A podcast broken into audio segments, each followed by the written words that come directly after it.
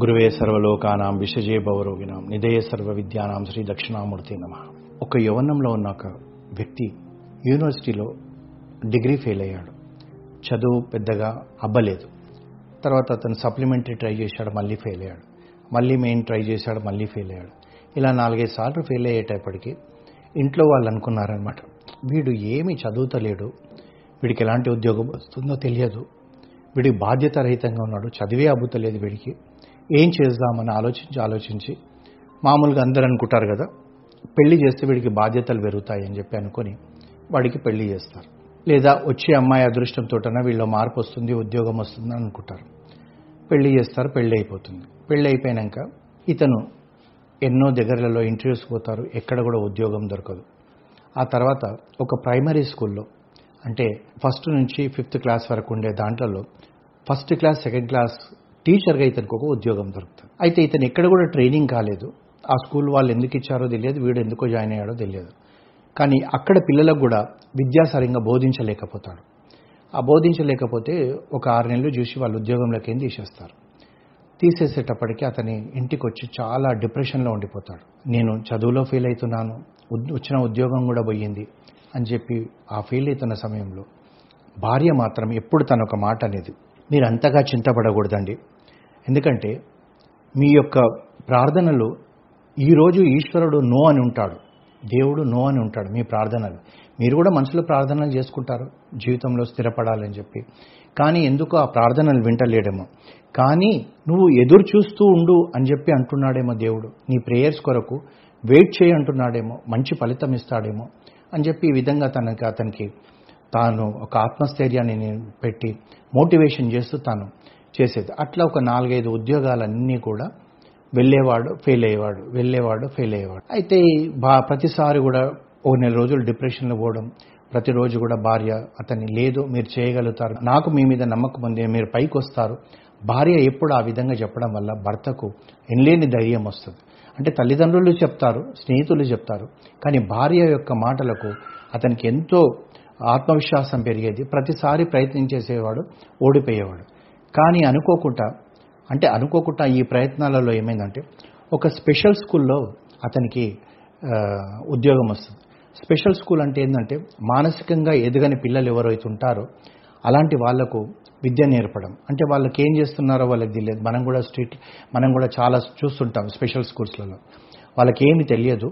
వాళ్ళంటే మానసికంగా ఎదగని వాళ్ళకు ఇతను అక్కడ ఒక టీచర్గా పోయాడు. అతను ఇన్ని ఇన్ని సంవత్సరాల ప్రతి దగ్గర చీ కొట్టి బయటికి రావడం వల్ల పట్టుదలగా ఆ పిల్లలకు వాళ్ళను జాగ్రత్తగా చూసుకోవడం వల్ల ఇతనికి అర్థమైంది ఏమంటే ఈ స్పెషల్ చిల్డ్రన్కు ఏమి కావాలనేది ఒకటి తెలుసుకున్నాడు. వాళ్ళకు కావలసినట్టుగా తాను కూడా అలా చేయడం వల్ల బాగా సక్సెస్ అయ్యాడు.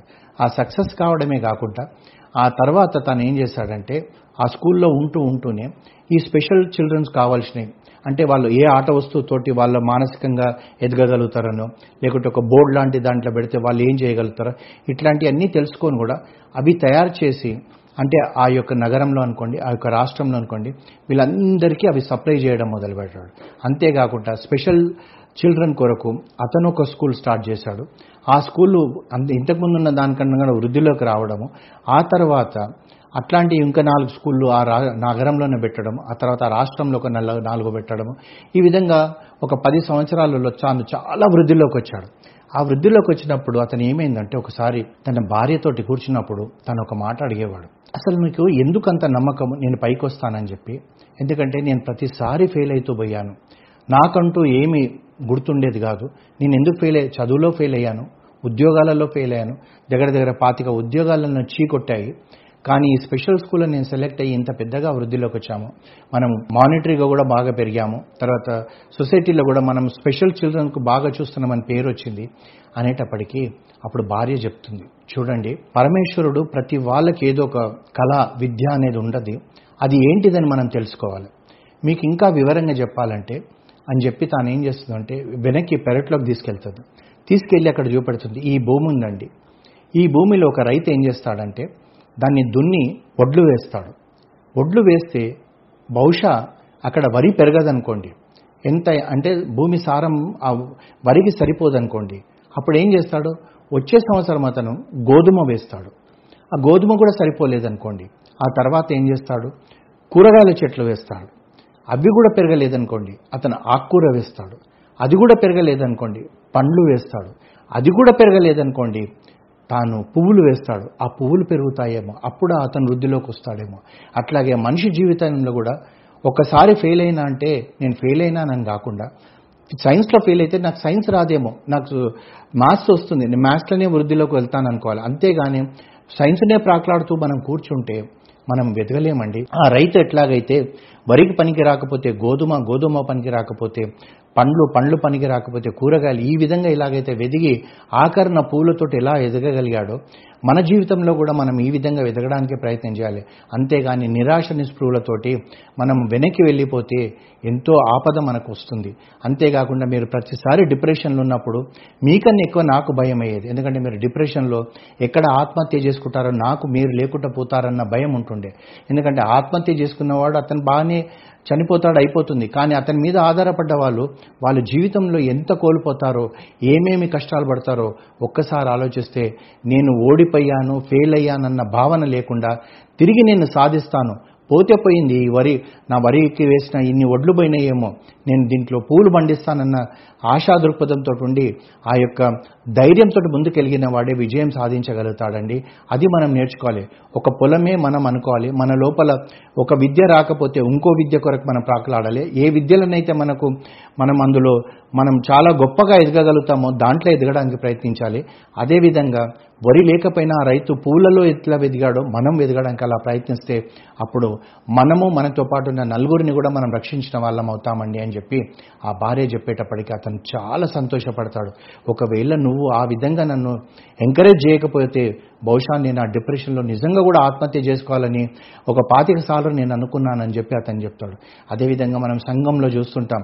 ఫెయిల్ అయిపోయిన అన్నటప్పటికీ అతను వెళ్ళి ఆత్మహత్య చేసుకుంటారు. ఏమవుతుంది? తొంభై మార్కులే వచ్చాయి. సరే సరిపోయింది. వచ్చే ఇంకో పరీక్షలో మనం తెచ్చుకుందాం అనుకోవాలి. ఎనభై వచ్చింది సరిపోయింది. అంతేగాని నైంటీ నైన్ రాలేదని చెప్పి ఆత్మహత్య చేసుకుంటే దానివల్ల ఉపయోగం ఎవరికి ఉంటుంది? నువ్వు చనిపోయిన తర్వాత నీ కుటుంబ సభ్యులు ఎంతగా బాధపడతారో ఆలోచించండి. చాలామందిని మనం చూస్తుంటాం. బిజినెస్లో ఫెయిల్ అయ్యాం. భార్య భర్తలు పిల్లలు అందరిని ఆత్మహత్య చేసుకుంటారు. అసలు నువ్వెవరు? వాళ్ళకి ఆ విషయం పోయడానికి. నీకేం హక్కు ఉంది? వాళ్ళ ప్రాణం తీయడానికి. అసలు నీకేం హక్కు ఉంది నీ ప్రాణం తీసుకోవడానికి? ఆ ఈశ్వరుడు ఎప్పుడైతే తీసుకోవాలో అప్పుడు తీసుకుంటాడా? బలమరణంతో నువ్వు ఇంతమందిని ఇబ్బంది పెడతావా? ఈ వ్యాపారం కాదు ఇంకొక వ్యాపారం చేయి. మళ్ళీ మొదలుపెట్టు. మళ్ళీ మొదటి నుంచి రా. ఎందుకు పైకి రావు? నీ లోపల ధర్మము సంకల్ప బలం ఉంటే తప్పనిసరిగా పైకి వస్తారు అది వదిలేసుకొని మనము మనము ఓడిపోయాము జీవితం లేదు చీకటి అని చెప్పి అనుకుంటే మనము మనతో పాటు అందరికీ మనం చీకటి ఏర్పరిచిన వాళ్ళం అవుతాం. అలా కాకుండా మళ్ళీ ఇంకొకసారి ప్రయత్నం చేయండి. విజయం మన దగ్గర మన ఇంటి ఎదురుగానే ఉండొచ్చు. మనకు తెలియకపోవచ్చు. దాన్ని మనం కబలించే ప్రయత్నం మనం చేస్తే ఇంకా అంతే. విజయం నుంచి దౌడు తీస్తాం మనం. విజయమే మన ముందు ఉంటుంది. అది మనం నేర్చుకోవాల్సింది.